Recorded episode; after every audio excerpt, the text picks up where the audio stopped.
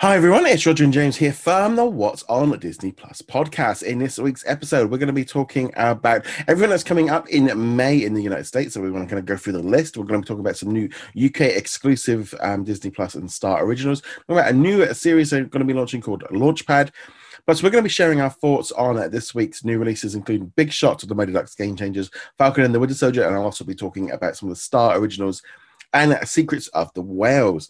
But before we get into any of that, some housekeeping to kick off. So, uh, thank you very much for subscribing. If you haven't already done so, make sure you do. You can also find us on the audio platforms iTunes, um, Google Play, Spotify, etc. If you haven't already done so, you can become a supporter of the channel through either Patreon or YouTube channel members. They get early access to some videos. They also get to contribute to the weekly Q&A and they get their name at the end of the uh, videos and shout outs if they're at a certain level. So speaking of shout outs, um, big um, shout out to YouTube channel members, including my VCR Still Works, David, Bina, Bad Dog Gaming, Joshua, Ben, Adam, Drew, Martin, Jeremy, and Sarah. While over on Patreon, a huge hello to Andrew, Jacob, uh, Caleb, Red Marsman, Andrew, Cody, Darren, The Juice, Lester, Lauren, James, and also a huge thank you to Sarah at the platinum level for all of your support. Really makes a massive difference in making sure the podcast and the videos all happen every week. Okay, so that's the housekeeping done. Um, just to do a quick shout out. If you haven't done so, make sure you check out our YouTube channel this week. Um, we have a load of interviews with the cast of Big Shot, um, including John Stamos and Yvette Nicole Brown. So go check out those. And nice quick plug. And also during the week, you had an extra bonus podcast episode, which um, with um, Josh and Gabrielle, where they were talking um, about um, kind of soul and Falcon and the Winter Soldier and sort of race equality and all kinds of stuff. Very different episode. Um, Josh sent that one over and I thought that was quite interesting. So pop that one up on the feed as well. Right, let's jump into the news. So Disney has announced um, what's going to be coming to the United States in May. Important to note, um, all the originals will be everywhere. Some of this stuff will arrive in other regions, but there might be some regional differences before we get into it. And also, more importantly, subject to change. There's always always something could go missing, something be extra. Um, this might not be the whole list. Um, so let's jump into it. So we'll go um, um, day by day. So kicking off on Tuesday, May the fourth. Star Wars: The Bad Batch. We're getting a 70 minute kind of opening episode. I'm really looking forward to it. We got a new poster this week. What about you, James? I am considering taking the day off so I can watch it. Not really. It, it's since it's coming out on Tuesday. Uh, mm-hmm. Uh, I think it'll be fine. But yeah, I'm excited. I'm looking forward to it. Um, we've talked about it plenty of times, mm. as you know. Like, I'm not super excited about the badge bat, bad batch themselves, the characters, but this is their chance to sell themselves yeah. and to to make me care about them the way that I cared about like Rex and Cody and all the other clones that we met during the mm. uh, the Clone Wars. It actually took me a long time to kind of gel with like Ahsoka and, and you know with the Clone Wars and the Rebels and stuff. It took me, I probably say it was probably maybe season two of Rebels before I really kind of started digging the characters. It took, me a while. So I'm looking forward to the series. We don't yet know how many episodes there are. I think there's, I mean, I think we know there's at least 14 because the composer said something on social media, but we've got no idea how long it is because um, the Clone Wars have generally been the last season was quite short but usually, you know, we're maybe up to 20 odd episodes. So that we could be having Bad Batch episodes for most of the year. I'm wondering if that might just kind of lie us right up until around about the, um, the Book of Boba Fett. Because 20, 20, um, 20, 24 episodes could be, I mean, that's quite a lot, but not that abnormal for an animated series. No, uh, especially for animated series like this. And like you said, the previous seasons of Clone mm. Wars were much longer. Um, I think it depends a lot on how much they're cannibalizing of Clone Wars. Yeah. We know that there are episodes that they did not finish. Mm-hmm. We've seen previews of some of them. Some of them turned into episodes in the final season of Clone Wars, but there are several that we know about that have not uh, been been released, and it's entirely possible that with some small changes they could be adapted into the Bad Batch. But yeah, until they announce how how long the series is, we we're just speculating. Yeah, and also the thing is with this character, this series is they, they it's a bit more open. They've they've kind of they know where they obviously they've got an idea, but they can kind of do a lot of different stories and stuff. Whereas the Clone Wars was really about just finishing off the series. That was about you know finishing it up. So that one there, and we're going to get new episodes of that one every Friday after that as well. So I won't bring that one back up, in, including uh, Friday uh, the seventh. The, the seventh. So right there, yeah. you get May the fourth, and then May the seventh as well. Yeah, a little bit disappointed. There was some rumors going around that we were going to be getting the Detour series um, that had been in the vault, um, but they might hold on to it. They still got a little bit. They still got time to get something out. So on Friday, the May the seventh, we're getting new episodes of the Mighty Ducks Game Changers and a Big Shot. We'll be getting new episodes of them right through May, so we're, we're bringing them up. Um, so that's quite nice. So instantly now we're up to three Disney Plus originals every week. Plus we're getting Wander Over Yonder seasons one and two.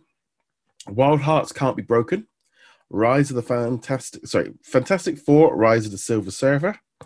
Um, anything jump out at you from that one from that day, seventh? Mm, not really. I mean, I guess, I guess it's cool that they've got the Fantastic 4 Mhm. on there, um, Rise of the Silver Surfer, but um, I'm kind of hoping that they're going to erase the Fantastic Four movies, not these and uh, Fantastic Four stick or whatever you want to call it, the other reboot one.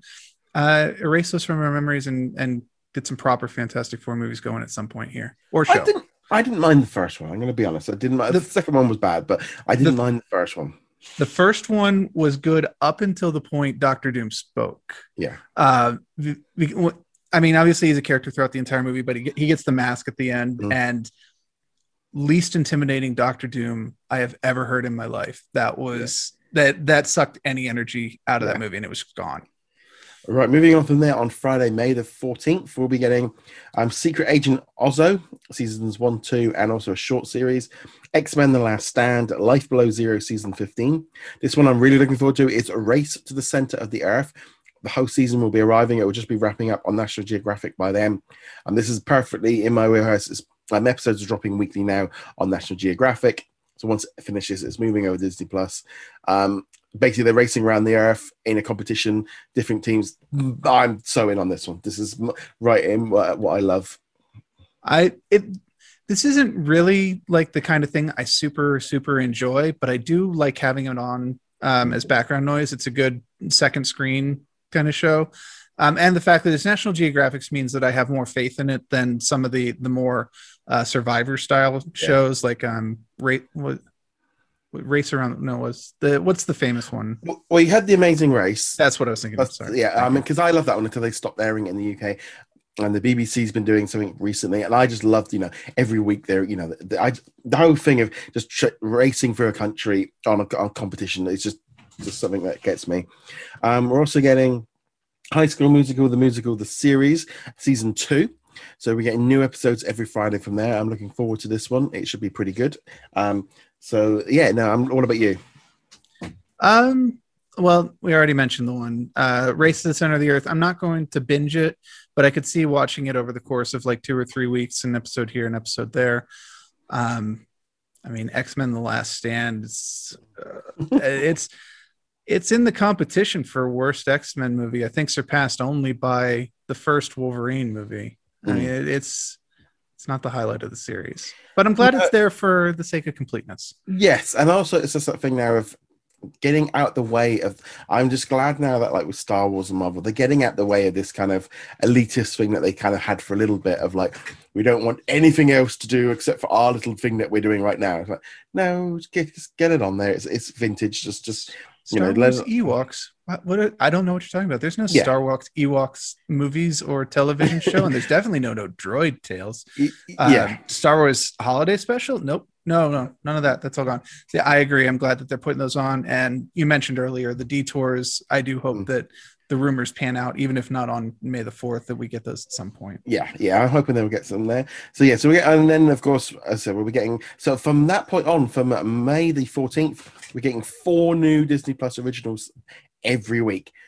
We're back. We're getting back into a like launch zone where it was back in like 2019, but f- like four.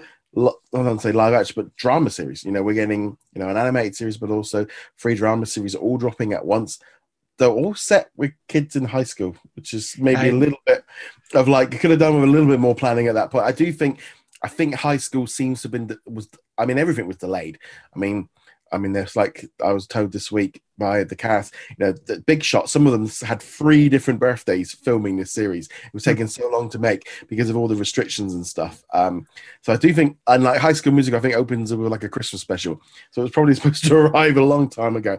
Um, I, I, vaguely remember them in, uh, talking about a Christmas special that never materialized. So that's probably what this is. Obviously, the Bad Batch is the one that breaks yeah. Uh, yeah. the the grouping here that they're not teenagers. They're actually chronologically they're kids, I think, yeah. maybe. But uh, yeah, we'll, we'll talk more about the teenager thing when we get to the review section. Yeah, I think. But uh, to speak very briefly on the idea of this being back in launch season, um, the difference, the other difference, I should say, is that these are all shows that I'm actually like interested in. Yeah, because when the when when it launched, there were definitely shows where you're just like, I'm only watching this because I have to review it. Mm. Um, or and they they dropped off very quickly. Yeah. Uh, and we we focused on the most important ones. Mm. This one I'm kind of like even High School the Musical, um, which isn't like a top thing for me. Yeah. I'm still like, yeah, I, am I'm, I'm kind of yeah. looking forward to seeing this. And and so I, am gonna have to find the time to watch everything.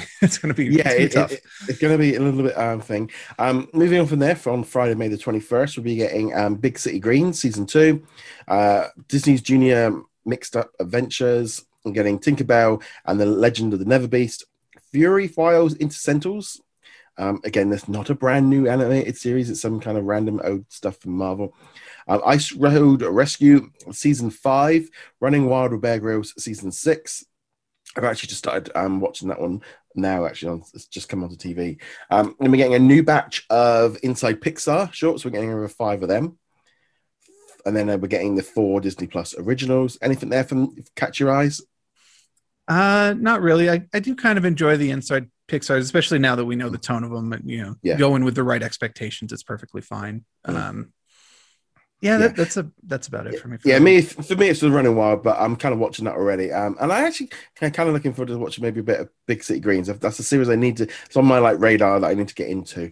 Um, moving on from there, Friday, May the 28th, we're getting Cruella on Disney Plus Premier Access, so that'll be available at cinemas or available at a premium cost. Um, I'm looking forward to this movie. The trailer's there. Um, again, it should be interesting to see how this one works out. We're also getting Bluey season two, Sydney's to the Max uh, the things with C- Sydney to the Max, they're getting eight episodes. So they're actually doing a, like a mid-season drop this time. So it's a little bit different in terms of how they're releasing it. So the season of the show's only just literally just come back on the Disney Channel. So by the time they get through, um, I think to the end of April, this all those eight episodes are there. But rather than waiting to the whole season finishes, they're dropping a few episodes on, and this is what they've been doing internationally because we don't have the Disney Channel. I think this is a much smarter way. They started doing it with Secrets of Sulphur Springs. It's like not holding on to all their shows for six to nine months, you know, especially if they're having mid-season breaks. But I'm really hoping we start seeing. I'd like weekly releases to just be in line with Disney Channel, but I'll take mid-season drops or little drops of episodes here and there of these shows just to kind of get things moving. I think that would have helped a lot for some of the some of even the popular shows, things like um, uh, what is it, Amphibia? Am, am, yeah. Like that one, Ducktail season three, Big yeah. Hero Six season three, stuff like that. Really could have benefited from having them drop halfway through, especially since they had breaks in the mm. season. You you get that chance to be like, here's the six episodes, and yeah. episode seven will be dropping on Disney Channel on this date. Have fun. Yeah, so that one's um so that's good they're doing that. Um so I'm looking forward to them soon. We're also getting um Kingdom of the Polar Bear. Now, that one is going to be airing on National Geographic on Earth Day, so that's going to be about a month later before that one arrives. Wicked Tuna season 10. And, and then we're getting a brand new uh, Disney Plus original series called Launch sorry, Launchpad, um, which is a collection of live shorts from a new generation of dynamic storytellers, six filmmakers from unpres- underrepresented backgrounds were selected and provided with the opportunity to share their perspectives and create visions that will show audiences what it means to be seen. Inspired by life's journeys, these first six shorts will be based on the theme Discover. So we're going to be getting American EID, we're going to be getting Dinner is Served, Growing Fangs, The Last of the Chupa Changas. I don't quite know how to pronounce that one. Um, and then we got Let's Be Tigers and The Little Princes.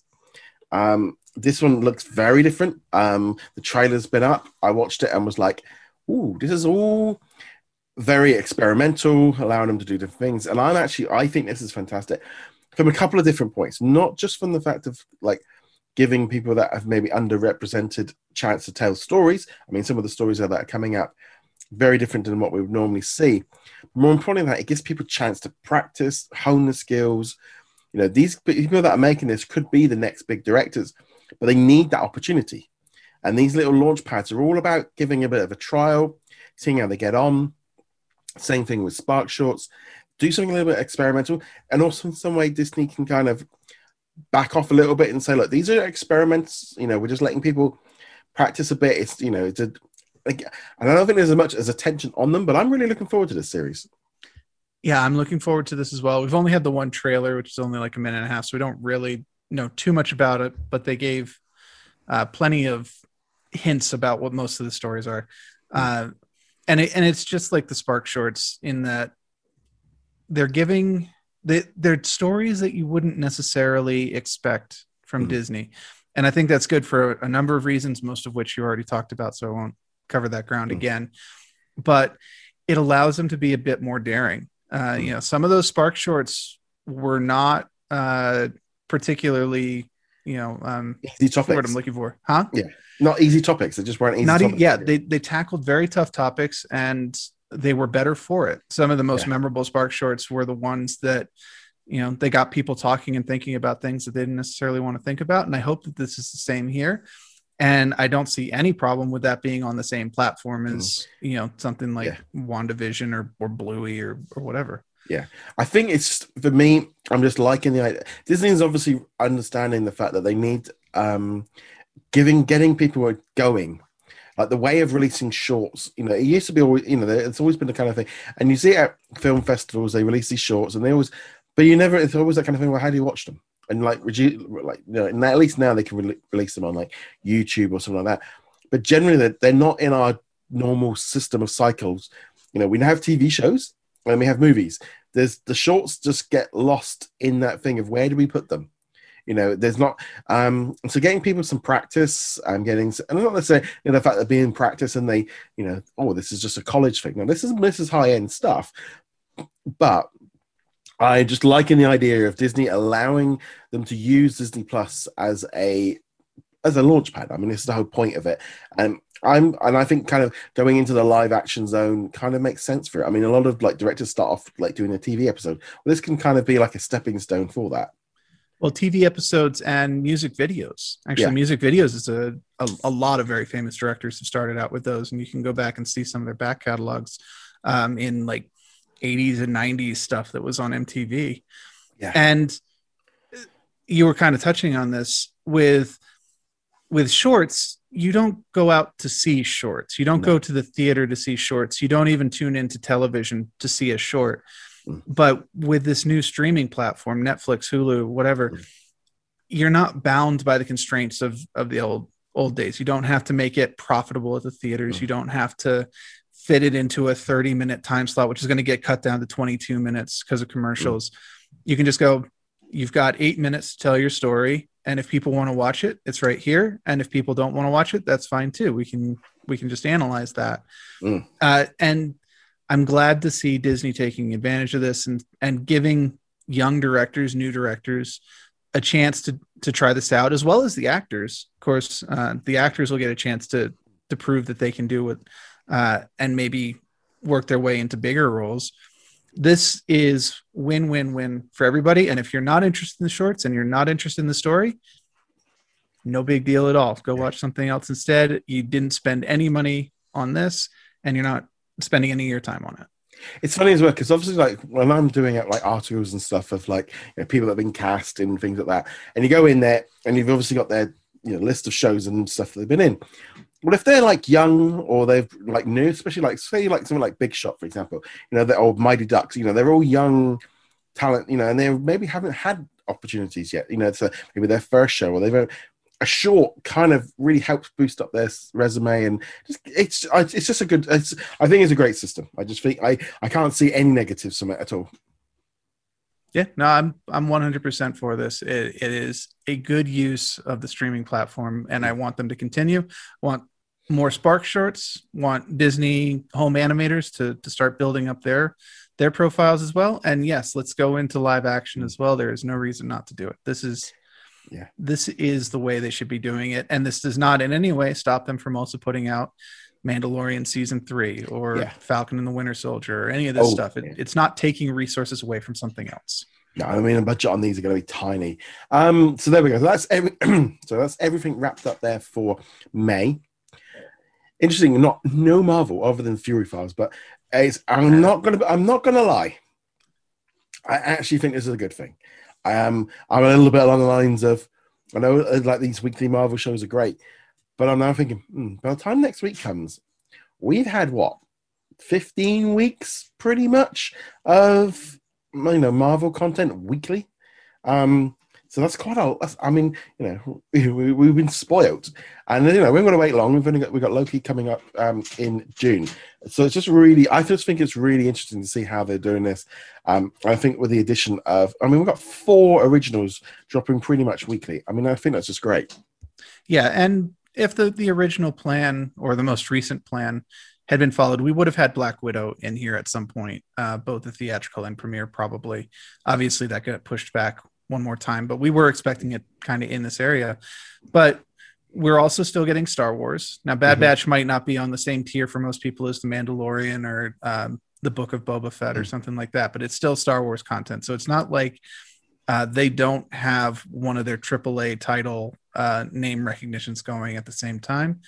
And um, as we'll talk about at the end of this episode, they've got some pretty solid shows uh, in in the titles that maybe aren't as big name grabby, but I mean, Yeah. Big Shot, Mighty Ducks, there, there's stuff for people to watch. Yeah. So moving on from there, um, expect the we'll get the like the Canada and the UK list probably next week. Now it's it's probably won't happen over the weekend. So this week Disney announced its first UK originals production. So these are scripted versions. So we're going to get three new series. One of which is a Disney Plus original. The other two are um, Star originals. So the Ballad of Renegade Nell is a Disney branded swashbuckling adventure set in the 18th century and it's been written by uh, multi BAFTA award winning writer Sally Wainwright, who previously worked on Gentleman Jack and Happy Valley, both of which are great shows. And when she's framed for murder, um, Nell Jackson is forced into a life of highway robbery. Kind of always think of Adam Ant when I read that, along with two orphan sisters, Roxanne and Georgie, aided by a plucky little spirit called Billy Bind or Billy, Billy Bind Blind. There is that her fate is in her on the wrong side of the law for the reason. The a reason might be bigger than she could ever imagine, a reason that goes right up to the Queen Anne and beyond, to the struggle of power ranging across the battlefields of Europe. Um, so this one is a Disney Plus original, and it will be everywhere. This will come out all over. The, so this will be the start of kind of the international rollout of Disney Plus originals. We're also getting the the um, Save Our Squad with my, uh, David Beckham. Um, so this one, I I mean the whole, whole idea of doing something like swashbuckling and pirates just sounds great. I am always in for for swashbuckling. I mean, I loved the first pirate movie, and uh, I enjoyed the other pirates movies. Yeah. Really enjoyed Black Sails um, on Stars. Now, obviously, Very this will not be th- th- this will be a very different tone than Black Sails, but I am uh, absolutely in for any amount of swashbuckling uh, and high seas, even if even Yeah. just like on a beach. We're good. I, I'll enjoy. The it. only thing that gets me was the spirit. That was the one that throws Yeah. me off. Of like, well, well, do we need a do we need a a magical sidekick character? I don't know, but I mean, this one hadn't even Uh, started filming. Um, just as long as it's not Tinkerbell 2.0. yeah, Um, not that is not a knock on Tinkerbell. Yeah. That's just I want something different than Tinkerbell here. Yeah. So that one, that one's one. And then we're going to be getting two star originals. One is called Culprits, which is a dark and funny heist series from the acclaimed filmmaker Jay Blakeson. I care a lot, and the disappearance of Alice Creed. Um, Culprits follows what happens after a heist when the crew have all gone their separate ways and are being targeted by a killer one by one. That is a smart thriller. And that one is going to be. All these series are going to be eight season, uh, eight episodes each. We're also be getting another one called Extraordinary, which is a comedy series with Jen, who is a young, self-aware woman who lives in a world where everyone has a superpower except for her. From um, a BAFTA and Emmy award-winning producers um, Sid Gentle Films. This is a fresh, innovative comedy about being young and finding your feet in a confusing where where all you'll ever be is ordinary. It's a celebration of the anti-superhero people, pe- giving people permission to embrace their general okayness. Um, so with the Star originals, um, I suspect they will be released in the US as Hulu originals, because that's the benefit of this whole system. Um, but this helps on so many different levels. First off, it helps with the European quotas. Um, it helps attach Star and Disney Plus to British audiences to get more people signed up. Because while we love The Mandalorian and Falcon and all the rest of it, a lot of people like watching their own content from you know British content. It's something that Netflix has been very successful at of bringing in different local things, and Disney of going all in. Uh, you know, and I think we're going to see a lot more of this. It's great also for film companies and actors and stuff all over here having work done. You know, it, it's our stories being told on a big scale. Um, it probably also helps having a bigger budget because it is going global. Um, I mean, generally now most of the big like BBC and ITV shows tend to get shared everywhere. But for me, this is just again, this is just a win-win-win. You know, giving Disney Plus just more originals, but also just a variety. More variety is what we need. It's moving it away from just being the Marvel and Star Wars and kids shows. You know, it needs to it needs to do that. Um, so yeah, I mean, Disney are planning 50 European ex, um, exclusives by 2024. And I think they've, they've announced at least four UK ones. They've announced 10 European ones. They're still got another quite a few up their sleeve. They've brought in people in from Channel 4 to commission new shows, do also unscripted stuff as well. You know, we're going to see a massive, imp- um, maybe not necessarily this year, but I think in the next year or two, we're going to start seeing a massive more amount of content dropping in that are being made over here. Uh, not just there. I mean, obviously, yeah. these announcements are specifically about the UK, but I think we will start seeing content coming in from all the various regions yeah. that Disney Plus is, especially the regions that have a similar uh, locality clause like New Zealand and, and Australia do. Yeah. And I'm all for it. Um, mm. It's always great to see uh, different perspectives, see the world uh, through the eyes of a more local uh, thing. Because generally speaking, unless you've unless an American has gone and visited England, this is the only way you're going to experience it. Yeah, I think. I mean, in some ways, I mean, I find like with American shows and stuff because I've been to most of the big cities and been. I've been in the country. I've been out, you know, I know, so I can visualize stuff. I know when I watch stuff with like Australia and so on. You know, having spent like five months out in Australia, I can visualize it much easier, and I can make that connection much. You know, and these kind of things for me, having done that helps. But if you're only ever seeing America through, you know, we see it through the eyes of you know, California or New York. Um, what we don't want happening is all of our TV over here being consumed by, and you know, the government are very much aware of this in every country. They don't want Amazon, you know, Netflix and Disney being our entire entertainment system, and therefore, you know, we don't get any kind of original content. I know Comcast, they make a lot of stuff over here with Sky, and then that ends up going to Peacock and NBC over in the US. And I think it's just it's good to just tell different stories. I mean, we've got so many great shows that happen over here, and a lot of them get translated over into um, American versions to kind of help with the translation of it. But I generally think as well, there's a lot of like Latin uh, American originals and stuff they're making. There's a lot of kind of people asking for them to be dubbed and subtitled and released, and I completely agree with that. Why not? But also especially like with the British ones, the Australian and the uh, Canada ones, they're so much easier to use in some ways because they can then use them everywhere. There, in some ways, there is a lot doing. I mean, I've been we've been watching a number of different shows. We've been watching like Money Heist on Netflix, which is a Spanish show, which uh, we've been really jo- enjoying, and also uh, I think it was um, oh, I've gone. I've lost it. Lupin, or it's on Netflix. With it's a French show about um, a guy that robs um, the Louvre. You know, uh, like yeah. we've been watching, you know, we've been watching some shows on Netflix, which and you know, Money Heist is fantastic. Um, and again, if you just go, I I prefer them dubbed. That's my preference, but n- not all exclusives and stuff have to be made, you know, like that. But I, I just think it's just great. Yeah, I've actually caught a number of uh, Korean shows on Netflix recently. I I prefer subtitles in general, but I have absolutely no problem with dubs either. You know, I, I think they should both be available uh, for whatever is easiest for people. And it's great seeing, you know, all these different perspectives and and uh, they there's also a different style of filmmaking Mm. with from each region. Yeah. Like it's not necessarily distinctive. You can't necessarily go, oh, that that's a, an Australian director, and that's a. Mm. Uh, sometimes you can. You, But then talk- also they go, "G'day, mate, how you doing?" and that's how you know it's not made by an Australian director. But you'd have things like Thor Ragnarok, where um, Taika was putting in some very specific New Zealand humor into it, Yeah. and, and introducing us to all that, and that that kind of stuff was great. I also wanted to mention um, last week, Falcon and the Winter Soldier, the last couple of weeks, uh, they've had shots in Riga, Latvia. And that was a place I went to a couple of years ago, and it and I was having that same experience Hmm. uh, that you're talking about. Like, oh, I know this place, and it makes the show a little bit more yeah, uh, yeah, real. more personal, interesting, real. Uh, it's always kind of fun to do that. Yeah. Um, and ex- except for sometimes you go, "That's not right." If they turn left there, they get some.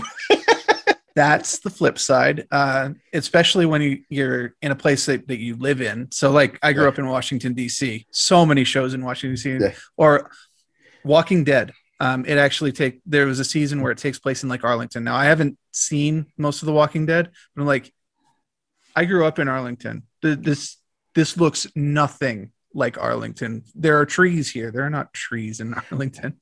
It's always the one that gets me is when they get say they're in New York City and you go, no, that's the CN Tower. Well, you know, I can see definitely that it's not the light. You know, Yeah. the skyscraper is not that one. I always love the the classic example of that. I think it was Rumble in the Bronx, the Jackie Chan Yeah. movie, where he's in he's supposed to be in the Bronx and Yeah. oh, I didn't realize there was a giant lake with a with a mountain behind it in the Bronx. you know. No. Mm, Okay. There we go. Um, so let's now talk about some of this week's shows because there's tons of them this week. Um, so I'm going to kick off talking about Secrets of the Whales, which is going to be coming to Disney Plus on Earth Day, which is next Thursday, getting four episodes. This has been put together by James Cameron. And he actually does turn up for about the last five, ten minutes of every episode, kind of giving his thoughts on you know how they filmed it and how they made it, which I like. And I like that aspect. So Sigourney Weaver does the narrations for it. This is a beautiful series. It's very well done. High, I mean, it took them three years to make. I love whales. Um, I thought this was fantastic. This is um, to me, this was like in the the BBC natural history like level. Like there was such a, I mean, this was supposed to be on National Geographic. That when they announced this last year, it was going to National Geographic, and they've shifted it over to Disney Plus. Um, it looks beautiful. The shots, I mean, some of the stories they tell with, you know, the, like the killer showing what they're doing and some things that they've never filmed before. So amazing footage. It looks beautiful. If you love natural history documentaries, this is a must watch. Don't don't don't sleep on this thinking, know, it's you know, this is a very high quality series. If you like things like you know, Planet Earth, Blue Planet, those kind of things, this is in that. And to me, it's in that kind of territory. Yeah, I, I have obviously not seen it yet. I'm I'm very much looking forward to seeing it when it drops uh, properly. But I have seen James Cameron's other documentaries, particularly his Titanic one, obviously. Um, and he's he's obviously known for Titanic, Avatar, Terminator, so on. Uh, he does exceptional documentaries. Uh, his first couple were, and you know, he was he was feeling it out and learning the ropes, but he's obviously learned it. Uh, and I, I, I'm I'm very much looking forward to this. I plus I Yeah. love whales in general. Yeah. yeah. It's uh, it's along the lines. If if you enjoy those big epic um, nature documentaries, this is for you. This is such a great series. I can't praise enough. If you're not into whales and you're not into national, you know, um, then it probably might not be for you. Don't start thinking it's like Disney Nature. Um, I, someone goes, well, you know, Disney Nature ones. Are, yeah, no, Disney Nature. They look beautiful, but the the sort of the narration kind of puts you off. I found Sigourney Weaver kind of middle middle zone. She wasn't full um full descriptive, but she didn't like she's not talking down to you. Like so I find with some of the American ones, they kind of talk to you like you're five. Um, this one actually talks to you like you know you might be a little bit, you know, at least a teenager or an or something. Um, and that's my own personal thing. I found like with Disney Nature, it kind of feels like I'm reading to my nephew rather than um to myself. Um, yeah, See, you mentioned sometimes it puts you off. I was actually going to Yeah. say it put me to sleep once. I have, I've literally fallen asleep to a Disney nature documentary before. Yeah. I, admittedly, I was working night shifts at the Yeah. time, so it was it was a bit rough. But um, you Yeah, get Earth they're- Moods on for that. th- there are expectations that come with a Disney nature. There are expectations that come with a National Geographic, and they are very, very different. Um, yeah, uh, high expectations. If you like whales, if you like beautiful scenery, this should be a high priority item to watch. Yeah, and it's nice as well. It's dropping on a Thursday, so this is again moving out the way of the fa- of the Falcon finale. So definitely give that one a shot. Um, so we've also I'm going to just bring up some Star originals before we jump into the Disney Plus ones. So this week we got Grownish in the UK. We got the first two seasons drop. And this is a technically a Star original because it's not been released anywhere else. And we're getting the third season coming up in a couple of weeks. Canada and Australia are already getting them. So Disney sent me the first few episodes from the first season to watch. Um, I didn't do a written review because it's a bit like, well, these are like three years old, so there's not really a huge point. But it was actually quite good for me. I feel like for like a warm up to kind of get ready to get for the season three dropping, and you know, I want. I, I watched the first three episodes. Have you ever watched Grownish or Blackish or Mixedish? no, I, I have not seen any of these shows. The, see, I, again, I, I completely missed the series, so I came in completely blank on it. So the it's basically the. I don't think it makes any difference because I mean I watched the first one and they kind of had the dad in there crying about his daughter going off to college, but I don't really felt like it made any difference to me. I mean, it might help you might know her a little bit more, but it's, you know, she's at college, she's gone to university, she's making new friends, she's struggling to fit in, she's struggling to find her way. She does, breaks the fourth wall and like stops and talks to the camera.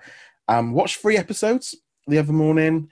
Um, a lot more, you know, there was recreational drug use. There was, you know, things about like hooking up with other people. Um, you know, she's too tight. And I was like, okay, we, you know, it's because normally I think airs on freeform in the US. I'm going, okay, this is definitely, you know, next next level up. This is not your traditional kind of. I think I'd kind of gone in, maybe like, oh, they're just at high school or, or uni. I, I wasn't quite expecting the whole kind of. Oh no, they're really going in full hard on on bit on that uni experience and stuff, and you know, throwing up after drinking too much, trying to impress the boys. It was like, okay, you know, they were going. This is a show for teenagers, or not really teenagers, but they're going for the target audience. To and I was like, okay, cool. I mean, I'm no longer in that zone anymore, but you know, we can all look back on those years and kind of, and it's like, okay, I kind of quite like this. This is this is a little bit fresh. I'll be quite. I'm looking forward to having new episodes dropping. So, um, so yes, so we'll have the first two seasons are available now in the UK. They're already available in other um, regions. Obviously, not in the US. They're on Hulu over there. Um, we also got the finale of Love Victor. Um, wow, that was a fantastic. That was a fantastic episode to end on. Um, you know, they're at the. What is it with American high school dances? What? What? You know, it's always so important that you know, it's the biggest event in their lives, and it's like, you know, the biggest thing. And you know, all of us that have left high school, like it doesn't mean anything. Um, so they're all going to high school. Victor's trying not to let his girlfriend know that he's gay before the event. He tried to do it before, but he um, she got some bad news, so he chickened out, which kind of made sense at the time. But then he gets found out, and there's this whole like he's just putting out fires everywhere as the secret is slowly being revealed until he kind of gets um, it comes out and then the big kind of finale really come is that you know the ending where he'll just you know he tells his parents you know he's gay. And that, that's where it ends. And then we're going into season two. And i've been watching this series grow over the last sort of nine weeks. And it's such a it's been such a great series.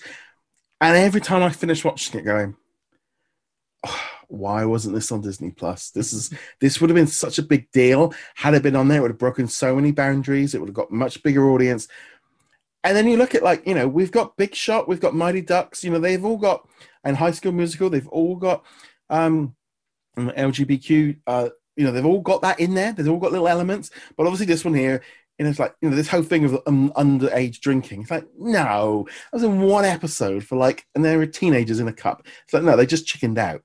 And I'm really like this show should have been on there. Tone wise, it's you know it's it's after it is it's just like it's such a it's a really I really enjoyed it. I really I wasn't too sure going into it in the first couple of episodes, but as it's gone on into the second half of the second season, it's really picked up. Um, so that was good. I haven't watched the finale of Helstrom yet. I'm a few episodes behind. It's it's it's just not been high on my watch list. You know, we get around to it. We also had new episodes of Next, Dollface, and Filthy Rich. Um, again, I'm an episode or two behind on Next. I'm, it's really hard when they've been cancelled of just kind of getting the we'll watch them eventually. Well, you know, when we've and when everything else has been watched on our watch list on every other platform, then we kind of get to them. So they they've been pretty good. Um, just, and again, Solar Opposites, loving that series. Just absolutely crazy, bonkers. Um, just really, it's kind of. I sit there and I like watch that one. I go, this is so not what I should, but I really enjoy Solar Opposites. Um, so we've been getting new episodes of that one as well. Um, so yeah, so that's some of the star stuff. Let's now move on to the Disney Plus originals. We'll do Mighty Ducks episode four first. I think that was a nice, easy one. I really enjoyed this episode. Um, I I like the fact that they kind of hit the brakes on the training and let the characters grow a little bit. And the kids actually spending some time together and having fun, which is what they're supposed to be doing. Um, I really like the sleepover aspect of it, of him being turned away from his cat uh, from his phone and having him having some fun. And I didn't realize, but the kid actually also was in America's um, Got Talent and was an opera singer in, and that's why he does when he does that singing oh, thing. He that's why okay. he. Yeah, that makes so much more sense now. Yeah, I mean, he, I, did, I didn't know that either. oh, he killed it. He did a great yeah. job with that song from Les Mis, but uh, I didn't. I did not know that. But no, I didn't either. uh, no, I agree with you for the most part on the episode. Uh, it it had some very important character growth for the mother, uh, yeah. for Emilio Estevez, and then mm-hmm. also for the the the three kids. Yeah. Um, the main character, the podcaster, mm-hmm. and the goalie, uh, who yeah. was who we were just talking about. The goalie uh, was apparently on uh, America's Got Talent, America's Idol, something like that. One of those. Yeah, yeah. Um, in any event, they had a, a sleepover, which was cute and funny. And obviously, they needed uh, an event to help break the goalie out of his yeah. funk and get him into the real world because he, yeah. you know, he let by 17 goals against the Ducks, yeah. which would make anyone feel bad. And when I was in high school, our goalie did much the same thing for for different reasons. Uh, we literally just put p- pads on a kid and, and we're yeah. like, "All right, you're the goalie now." Uh, he, he was really good by the end of the season, but facing yeah. 80 shots a game will do that to you. Uh, I yeah. will say that. Uh, I was a little bit less thrilled with the mom competition. Um, yeah. It was important for for a bit of character development, especially for the mother, uh, to to have her get that like, no wait, I am a doormat. I and I shouldn't yeah. be. I, am getting taken advantage of by all these people, and it, it, was important to have that moment. But it was also extremely cliche and yeah. very like are you serious? You're you're you're basing whether this kid's going to play on the Ducks or the um yeah. I can never remember the name of their team. Don't bothers. The Don't Bothers. I always want to call them No Doubts, but that's that's a band. That's yeah. Yeah. Um and it's just like the the second they announced the mom competition and that this girl was not getting the permission from her parents because she was too afraid. I was like, oh, it's going to end with a bet. it's yeah. it's going to end it, with them on that yeah. wager. I mean, I like the I like the fact that the dad kind of I like the fact that the dad did it. Actually, mm-hmm. I thought that was very I thought that was smart with the dad kind of going, yeah, no, this is wrong. The kid wants to get you know she's not happy. Give her something that she wants to do.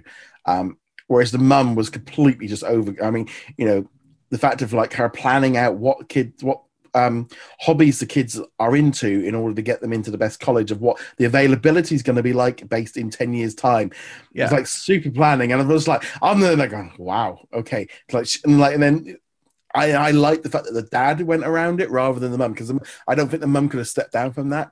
I don't think that would have worked. Well, I, don't think she.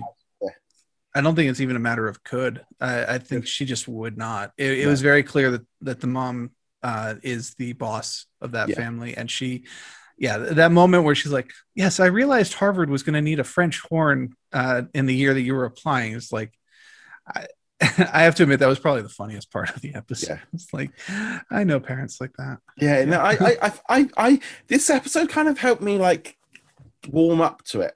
Um, I for me, I, it's been a few weeks since I've watched it because I've obviously watched them all uh, three weeks in advance.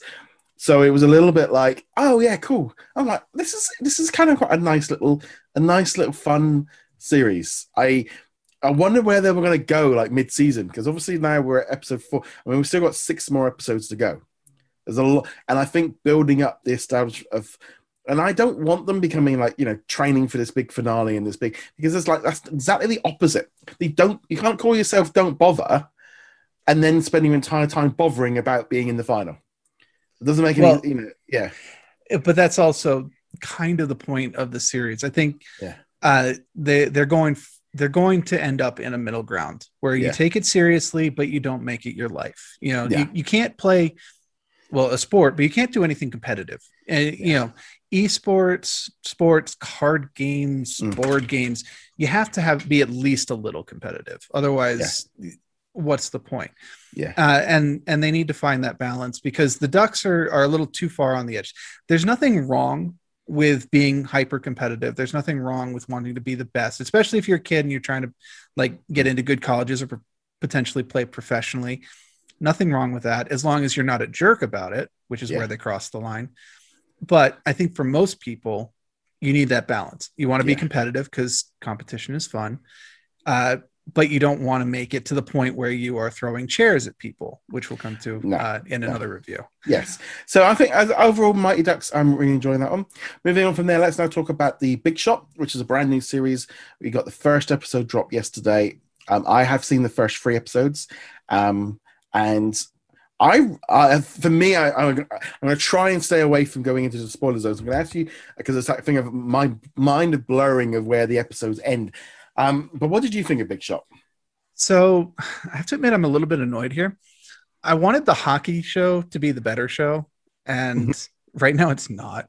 Uh, obviously, I'm still enjoying the Mighty Ducks, but the Big Shot, I've only seen the first episode, uh, just like everybody else who's not you, and I enjoyed it. I, I have to admit, I, I wasn't going in with super high expectation. I wasn't expecting it to be terrible, but I, Yeah. I wasn't going in like uh, it's going to be great. And then it was like, actually, I'm I'm pretty invested in a lot of these characters already. Um, they're obviously taking a much more mature approach to it than the Mighty Ducks did. Uh, still not like a super mature. This is not a like No. uh, an, an an adult show or you know like a darker show. Th- th- They're obviously still high schoolers, and it's pitched to high schoolers, but um, they're covering a lot of the same ground that the Mighty Ducks did, but they're handling it in a better way. Like yeah, the, the team coming together uh the the team having that mix again of Yeah. like we've got this superstar who needs to get like well doesn't need but wants to get noticed by the best colleges uh, and get picked up by them. And then on the other end of the scale you've got people who are just like i'm playing this because it looks good on Yeah. on my uh on my sheet. And I, I don't really care that much but here it is. But also, I mean, the only thing that I could kind of compare it to was if you look at the ages of the kids in Mighty Ducks and the ages of the kids in, I say kids, I mean they're women. Um, they're like you know the age of them in Big Shot, and you know that's the t- that's where the tone changes. Like Mm. a difference between maybe being like thirteen and seventeen. The tone that's that's kind of for me of like the tone difference of that little bit difference. Um, some of the girls are like only 16 17 but some of them like like 20 um but there's a little bit more maturity. I mean there's a whole aspect to it um of other things coming in from other angles of you know the kids with the what i really found with with big shot was the focus on john stamos' character the coach. It was it was it was an it was a the adult. They were trying to base this is a it was his story to begin with. I think the series is going to slowly move away from that and we see it more in other episodes but I w- it was a bit that kind of thing like hold on we got we got it's like more it's more adult conversations. You know they weren't it wasn't being pitched at kids and all the rest. And I I, I really enjoyed um I really enjoyed the series. I wasn't I didn't have high expectations for it. Um and I just kind of gone into it of just being like this is a really nice series. It's um, it's a little bit, it's a lot more grown up than I was expecting. I would have loved it to have been away from Mighty Ducks. It's my only issue with, with the release schedule, because I think there's a bit of a crossover. But they, in some ways, there is a crossover, but the stories are so different. And you know, we're getting into like the teenage girl problems and you know their issues and some of the issues that come on from that. And yeah, um, I really, I really enjoyed the series. Um, um, I did, uh, like I said, I did get to speak to the cast of this series, which is really weird for me. I'm going to be honest because it's the first time I've ever done anything like this. So I'm watching this episode like after like in a couple of weeks I'll be watching. it, okay, it's like it is weird.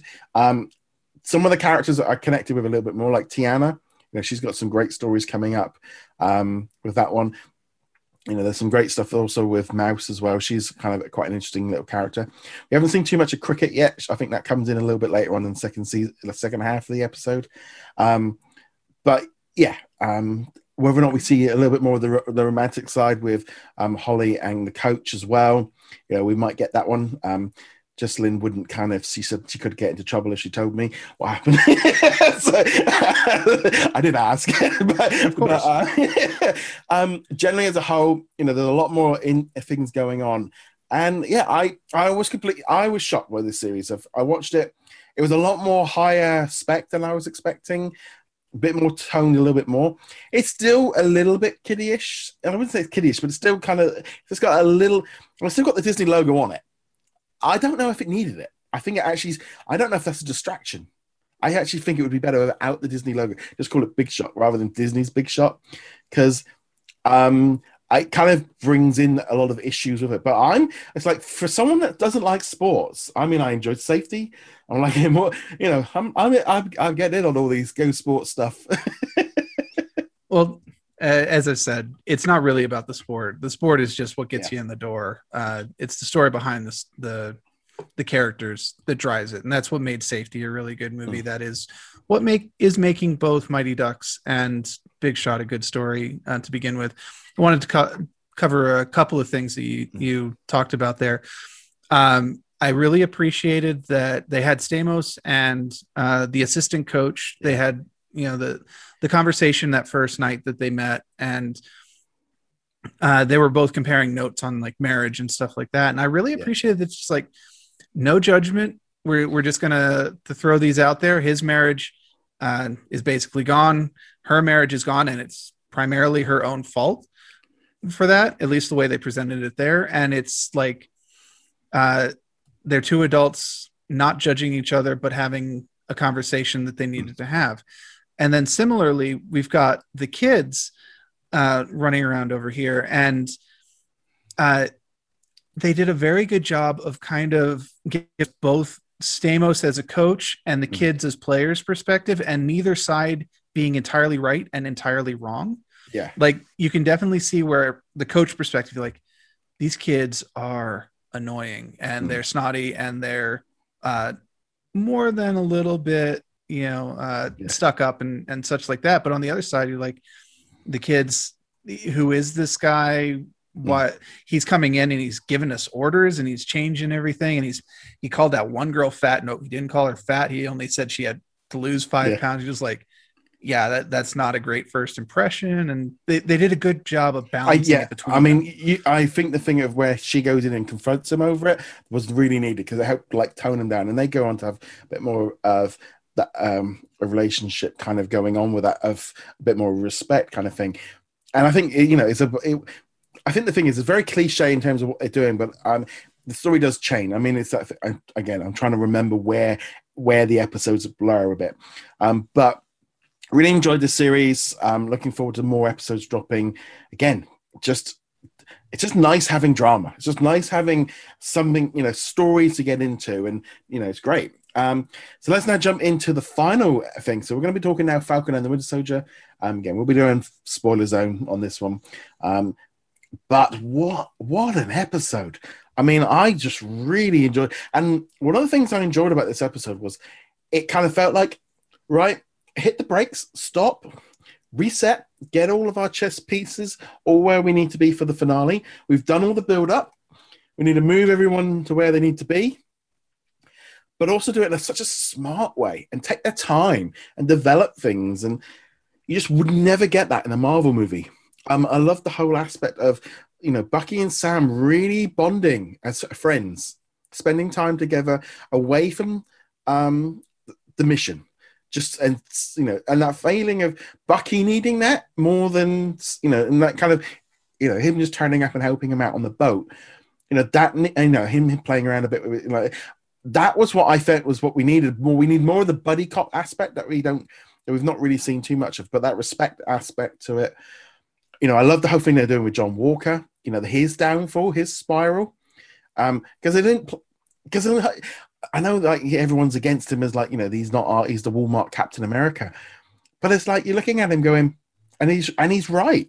They they made him, they built him, they trained him, they got him already. He did what he was supposed to, and they've thrown him to the side because he didn't do it. He can't, yeah, he can't handle what he's trying to be. But ultimately, he's not. He's still a he's still a, a war veteran, still a hero. I mean, they they kind of pretty much, you know, you know, it's like well, if he shot them, he would have been fine. But because he's Captain America and smashed them with the shield, it didn't look very good PR point of view. But if he shot them point blank as a soldier, no one would have even questioned it. it but it was the optics of it. Um, so I'm really enjoying his whole thing. Um, yeah, I just, I just really enjoyed them kind of just, just layering on the information there. Yeah. So as the penultimate episode, I was kind of expecting a bit more action in it uh, going into it. Yeah. Obviously, we had the big fight at the beginning, uh, Yeah. which we've known is coming since episode two, basically. Yeah. Uh, but after that, it was almost all character. It was all Mm. uh, Sam and Winter Soldier, tiny bit of Zemo, and of course John Walker, and random appearance by uh, Julia Louise Dreyfus. Uh, Well, we'll come okay, back to that one. Yeah. Oh, well, actually, let's just just just just do that one right now. All right, let's do that. because because obviously this is a situation of, an, of a character walks in and for us that aren't maybe completely familiar with because i read comics so i'm i'm aware of bits but you know this character comes in val okay who's she you know like really charismatic kind of just like she is 100% full of herself she knows what she's doing you know gives them the card and kind of to me it felt a little bit like nick fury like i'm building a team here you know here's here's my card i'll be in touch kind of thing now, obviously, the minute the moment the episode ended, I then hit Google to find out who she is. And but you, yeah, kind of explain who she is a little bit. So, uh, the first thing to know about her is she is not Valerie Cooper, who is connected with the X Men. I saw that one pop up a couple of times. That is not the character. Well, Um, this is the thing. I'm gonna be honest. That was the first one I got was because all I had to go off of was Marvel and Val. Yeah. That Uh, yeah, So that's why I brought it up. This is not Valerie Cooper, who was the government liaison to X Factor. I won't go into all that. She's not the X Men character. This is uh, a character known as the Countess, uh, and possibly better known as Madame Hydra. Mhm. Um, it's one of the personas that this character's had. Now they've got a couple of different ones they could draw from. So that I am not stating unequivocally that she is Madame Hydra and she's the new head of Hydra. Yeah. It is one of the possible angles that they could take with the character. Uh, the other connection she has is again to the Thunderbolts, Mhm. um, which we've mentioned a couple of times. Winter Soldier has connections to Thunderbolts, and of Zemo. course Zemo uh, and John Walker both have connections to the Yeah. Thunderbolts. And a lot of people have kind of been, "Oh, when are we going to get the Thunderbolts? And if you don't know, they're like and, the and obviously um, the big Thunderbolt Ross as well. You know, Yeah, which- a- yeah, which is actually completely un- unconnected. It sounds Yeah. like it should be, but it, it's it Yeah. is completely unconnected. But that that's um the that character's Yeah. nickname. But he is connected to the Thunderbolts, just not by his name. Uh, it, it, it's a thing. Yeah. goes Um, Red Hulk. Um, you know, yeah, Let's not bring Red Hulk into that. That oh, anyway, um, I think the most likely course is that, sh- that she's setting up either the Thunderbolts or something very Thunderbolts like. Her giving the card, you mentioning the Nick Fury angle, uh, suggests that she is kind of trying to set up a team, and the Thunderbolts is the most likely option in that case. Yeah. That said, it, it is speculation. It could be like a pure Hydra thing. It could be something else entirely. Well, I think there's a lot of speculation that's the Thunderbolts because it kind of feels like they're building the, the villain team. But also, apparently, she was supposed to debut in Black Widow. So she might appear in Black Widow, the movie, because there's an idea of her um, trying to bring in Yvonne. Is it Yvonne? Um, Uh, I think it's Yvonne. yeah, Um, yeah. it, Black Widow's sister Yeah. uh, was all, in the comics was also Yeah. Black Widow for a while, and again connected to the Thunderbolts. Yeah. So uh, if that's true, if she appears there, I think the Thunderbolts angle is the most likely one. Um, but again, it's all speculation. I mean, it's just like you know, they're not building up a U.S. agent for nothing. You know, you know, he they they're gonna ha- you know he's gonna be around a while. They need to find him a home, and if they've got their own superhero team on Disney Plus, then what's better wrong with that? Um, I I love that. I mean, I I'm. Uh, I don't really know her like from Veeps and stuff. For me, she's Seinfeld. You know, that's kind of Mhm. instantly from Seinfeld. Um, I'm just like, yeah, in, in. You know, I'm quite happy with this. I'm enjoying the idea of them building out. You know, we had that mid-credit scene as well where he's building his own shield. You know, and the fact of you know him feeling you know, he feels like he, he is Captain America and he's rightful for it, and it's been taken away from him. Um, we pre, I mean, we know. I mean, that, that reveal at the end, the, the Pulp Fiction. Here's the briefcase. Ooh. I mean, there isn't a person on the planet who doesn't know what's in that briefcase, though. Ooh, candy. that would actually be a great twist. It's not a Falcon costume. It, it's just like a gold bar or something. It's like Wakanda, or it's like a, a piece of vibranium, and they're just like, Yeah. here, go retire. Here's some money. Here's some Yeah. money to go retire and and and live on your boat.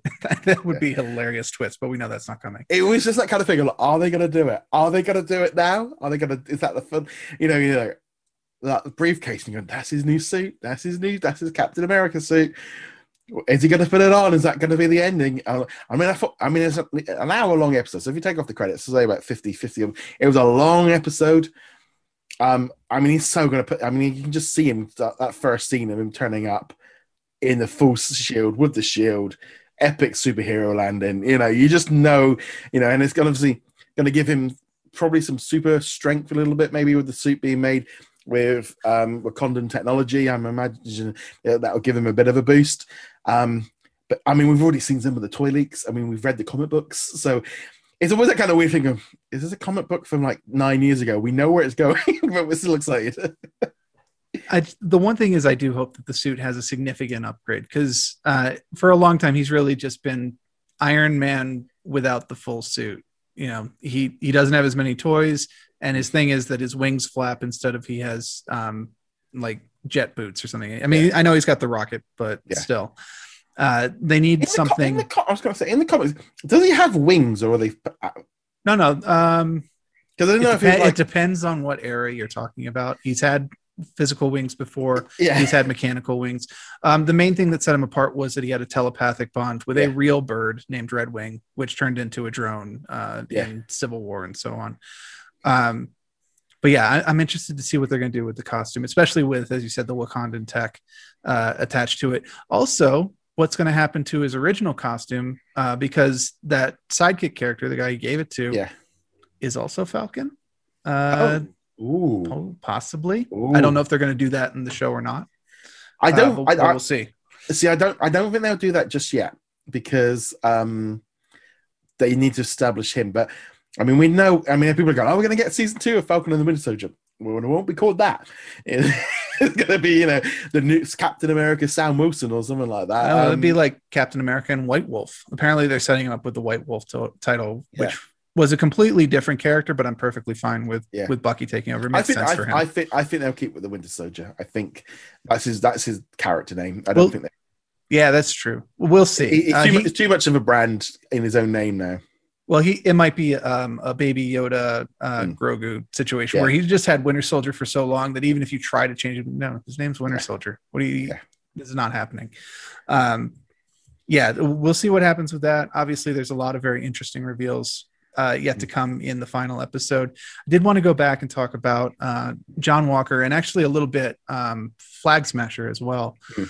Um, one of the things that this series has done extremely well uh, is give us villains that we sympathize with. Now you can hate John Walker all you want, as uh, as you said. I liked Walmart Captain America. I, hadn't heard that one, but I like that. Oh yeah, that's coming. I, I'm gonna be honest. I'm not in the hate. I'm not in the hate camp because I'm. I'm in the. I know he's U.S. agent, and that's the difference. Uh, right. Um. But I know I'm. Yeah. Well, carry on. But- Yeah.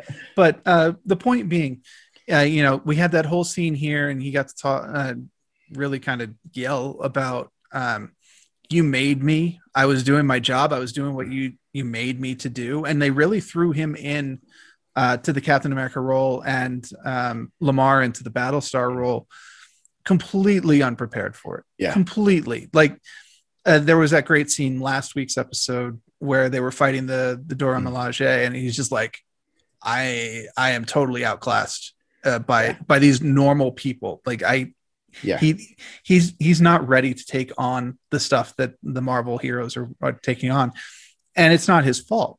He he he wasn't prepared for it, and these guys in this room were, but they're just throwing him under the bus completely. And I think most people can watch that and go, you know what? I don't really like John Walker. He's trying to be someone he's not, and he's not really a good Captain America. But yeah, they screwed him royally. And you look at Flag Smasher, uh, with the exception of her killing innocent people, which was obviously yeah. the the push over the edge.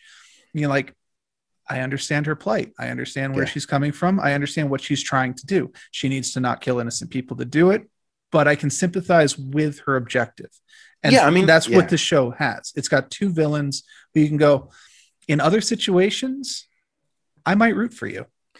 Yeah, and I mean I think the whole thing of like it is that weird thing of like the blip and they've come back and they're like, you know, we're not from a country and all the rest of it and like the GDC and like there's like weird thing and like I'm trying to bring them up and it's like going, yeah, it's it's hard to be completely in line with like like say you kind of sympathize with it because you can well, I think the rules have to be a little bit different. You can't can't just revert everything back to you know like um, I mean like the Americans kind of being like, well, we'll just put everyone back in the camps and just move them all around a bit, like. You're kind of going, well, that's you know that's, that's a little bit extreme. Um, I can't quite imagine that going down too well with people, but um, yeah, I mean, generally, you just feel like, well, there'll just be an amnesty of some kind of just, you know, if you've moved here during the blip, you can stay here. You know, like that would just be the standard way of like, like looking at it. I mean, there's no, I mean, even under normal circumstances, well, I think if they've been there for a few years, I think you kind of kind of gone past that. But nevertheless, um, I know where they're trying to go with it, but I don't think it that, that that's where I get have difficulty where you like it's connect with the flag smashers. The one thing that did get me was scene with Isaac where they're like just him and Sam talking about it because I recently read Truth, uh, Red, White, and Black, uh, the comic book series, which was his origin story, and I was I I thought that was great because it kind of glossed over it, but also covered the main bits that we needed to know from it. Because um, I didn't, I don't really say it was, it, it wasn't a great looking comic book, but I enjoyed like just learning a little bit more about it. You know, I'll be doing the same with some of the other characters and stuff. Um, that's why I got Marvel Unlimited was literally just because I need some I need to do some research. Mar- like, Marvel Unlimited is is great for that. If you're not trying to read the books that are coming out right now, I'm I am reading a few of the, the, the modern ones as well, but it's a little bit along the lines of it's, it's some of it is just great just for a little bit of like back history, and I've just and it's really bad the way of like you know everyone's doing all these like now this character's coming in and this character's coming in right? Well you know you can read the blurb. It's like well actually if i read a couple of comics i'll probably get a better idea of who they are a bit. Um like now i've like obviously fight, doing i need to do some research into val a bit. And i shouldn't have to do that but that's like my own feeling and going like i feel like i should know a little bit more. And going into loki i want to read some comic books as well kind of going see, into it. see i would definitely recommend for loki um, especially depending on the angle that they're going with that. There's some really good Loki comics out there. Honestly, you don't really need to look up Val. She does not have a no. distinctive storyline. She's yeah. more of a, a, supporting character who occasionally they they wheel out. It's like we need somebody to be evil. Eh, use her, but she does not have like a Red Skull story where you're like, yeah. this is the Red Skull story yeah. that. You want to know the character? This is what you read. You want to know more about Falcon? You read this. She doesn't have that.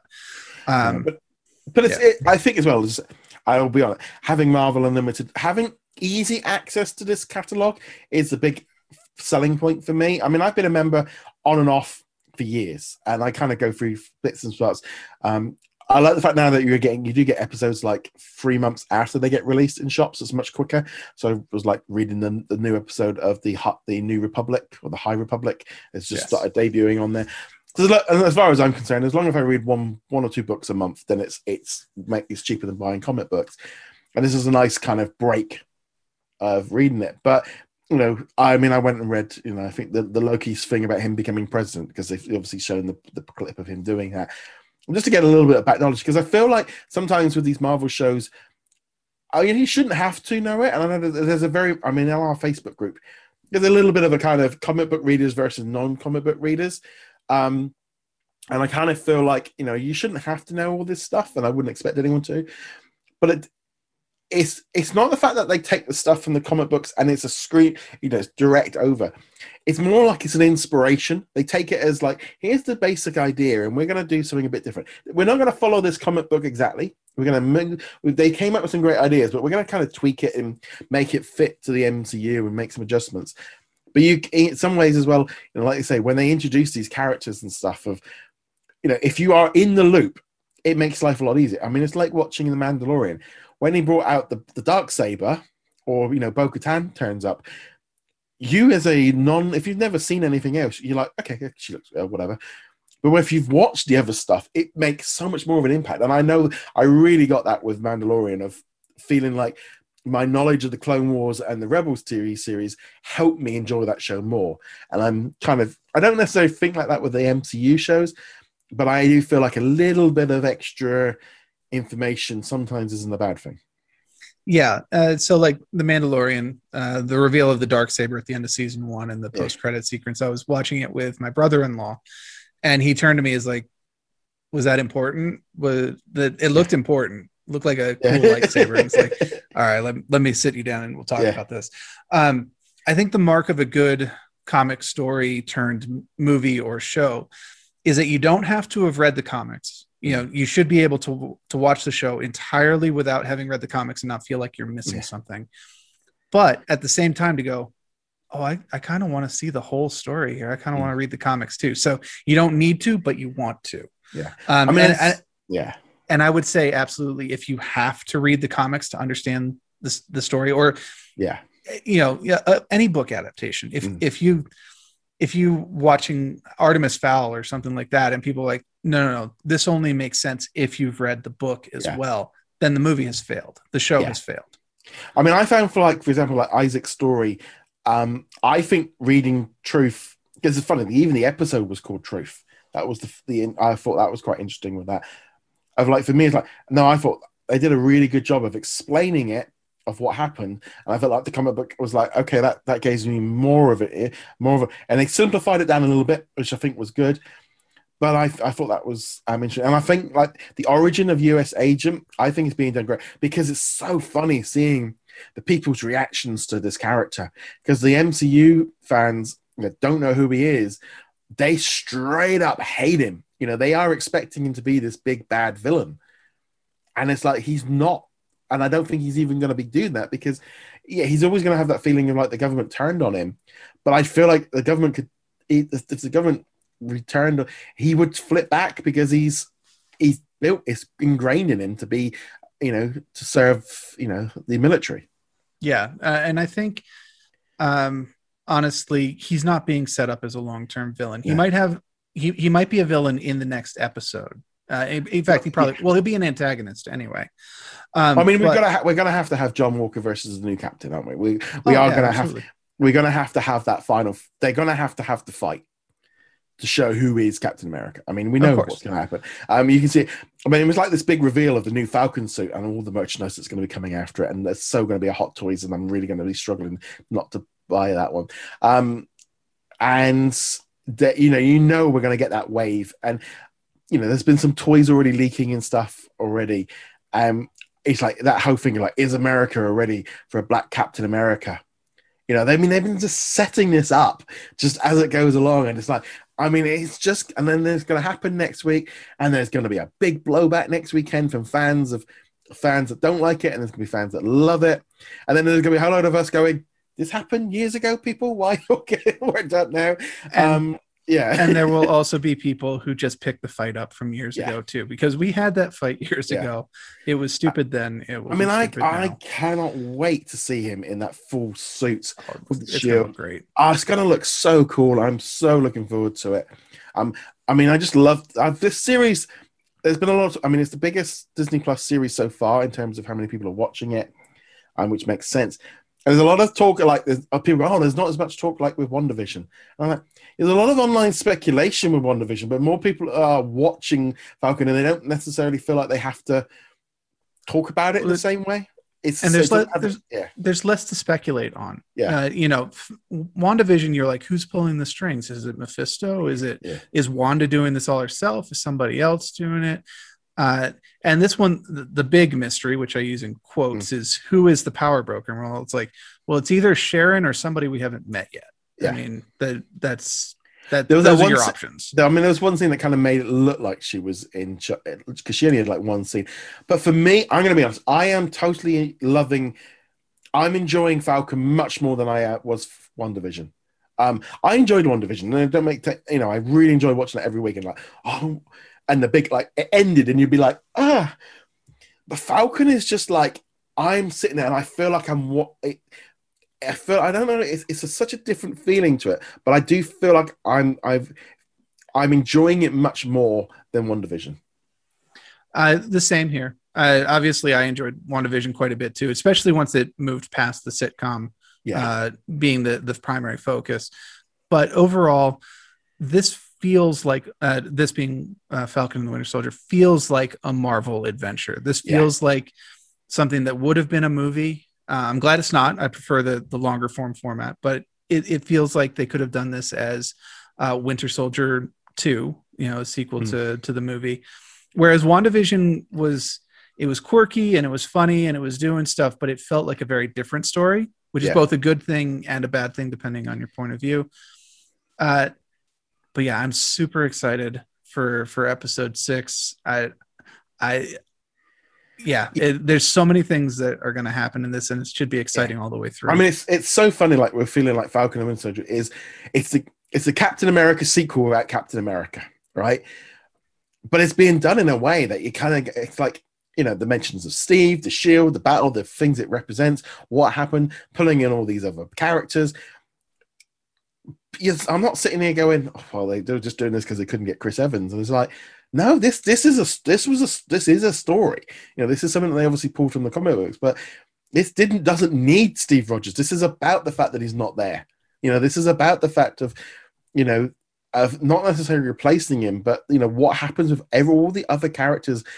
Because I find that I think as well with the, the Disney Plus series is they've got that little bit more time, so they they're able to get the other characters a little bit more time. Because in a movie, I mean, I someone someone was complaining about, oh, we didn't need a Falcon um, and Winter Soldier origin story. We've already seen them in the movie. It's boring. I'm like, do we? They had like probably less screen time. They probably only about like nine minutes screen time, probably between the three movies. they didn't really have a lot. I mean, Falcon's biggest moment is just going on your left Yeah. at the end at, at Endgame. I mean, try to try to pick out not from the show, but in the movies, like jumping off the helicarrier backwards, shooting Yeah. the the machine pistols. I mean that that was a pretty cool moment. But otherwise, you know, the big moments are are part of the original Avengers. Yeah. They're they're part of those characters, and both Bucky and Sam are side characters Yeah. in uh in the Captain America story and the Mm. and the Infinity War Endgame story. This is where we're getting their story, and they're becoming proper characters Mm. in this story. I also wanted to to mention in in comics, we end up getting a lot of little mini series comics here Yeah. and there, and you can tell so many times it's just someone at Marvel going, uh, "We need to explain why X is happening." You know, Yeah. we need we need a little little series off on the side to to kind of tie up a story or get us into a position Yeah. that we want to be for the next big crossover event. And this is not what this story is. Yeah. Like because when you read those, you're just like you're you're literally just writing this so you have Nick Fury look like uh, Yeah. the movie Nick Fury or something like Yeah. that. No, when you watch this, you're like, oh no, no, this is a logical extension of the Captain America story. Uh, it's impactful. It it grows on what we already know. It adds in details, and it's not as straightforward because they could have very easily just gone um, end of Endgame. He's carrying the shield, and then the next time we see him is in Avengers Five, New Avengers, or something, and he's Captain America, and that's it. Yeah. But this fills in the story and gives us context. And also, I mean, you got to look at. I mean, these episodes. I mean, we're going to be close. I we got to be close to four, four hours, maybe five hours by the time this fifth episode. I mean, if you take off the credits off of them all, this is this is at least a double movie. This will be at least a double movie. Um, so I'm really enjoying, and I'm loving the fact of just slowing down the pace because I think it works in a TV series. I think it just, you know, it, I I think that's the trouble is you got some audiences that are used to like the, the fast paced versions of the movies where everything's like super fast. But for me, like the, the slow scenes are what's really helping build out these Marvel characters, the, time without the mask on. The thing is, if you only enjoy the bit where they're fighting and the, the super action scenes, movie, I can see why the series might be a bit slower. Like, but for me, I'm enjoying the more the building of the characters because that's what Marvel did so well with their characters. They are much more flawed. There's issues going on behind it, you know. And I think like you know, ultimately like DC ones have never really, you know, the movies never did that, and the TV series tried to do it, but I the shorter version is because even I think the six episodes is keeping it quite condensed. Know, they're not wasting too much time. Everything's got a Yeah. purpose. yeah, this is the the standard thing we talk about with these shows that get way too padded. Like Yeah. we got to make it 13 episodes for Daredevil season two, and just like this story was seven episodes tops. Yeah. The the rest is just padding. Um, yeah, and I take the number of episodes it, it needs, give it context, flesh out the characters, but don't overstay your welcome. That that yeah, it worked great for this. WandaVision was kind of in the same. If WandaVision had gone on much longer, uh, you kind of be like, just finish it off already. But uh, it it hit it just fine. Plus, the episodes were shorter. yeah. I mean, we're into Um, the finale of Falcon and the Winter Soldier next week, and it, but it feels like after this episode, this is where it needs to be. And then we're all going to be sitting there next Friday going, "Uh, "When are we seeing more Falcon and the Winter Soldier? You know, when are we going to see more of these characters?" And I mean, if they don't announce a new Captain America series next weekend or next Friday or the week after, I'll be very surprised. I would be very So they've got to do something. They've got to announce something for where he's going to be turning up next. I, I agree with that. Um, the other thing I'm kind of thinking, this is pure speculation, but I'm, I'm just going to throw this out there anyway.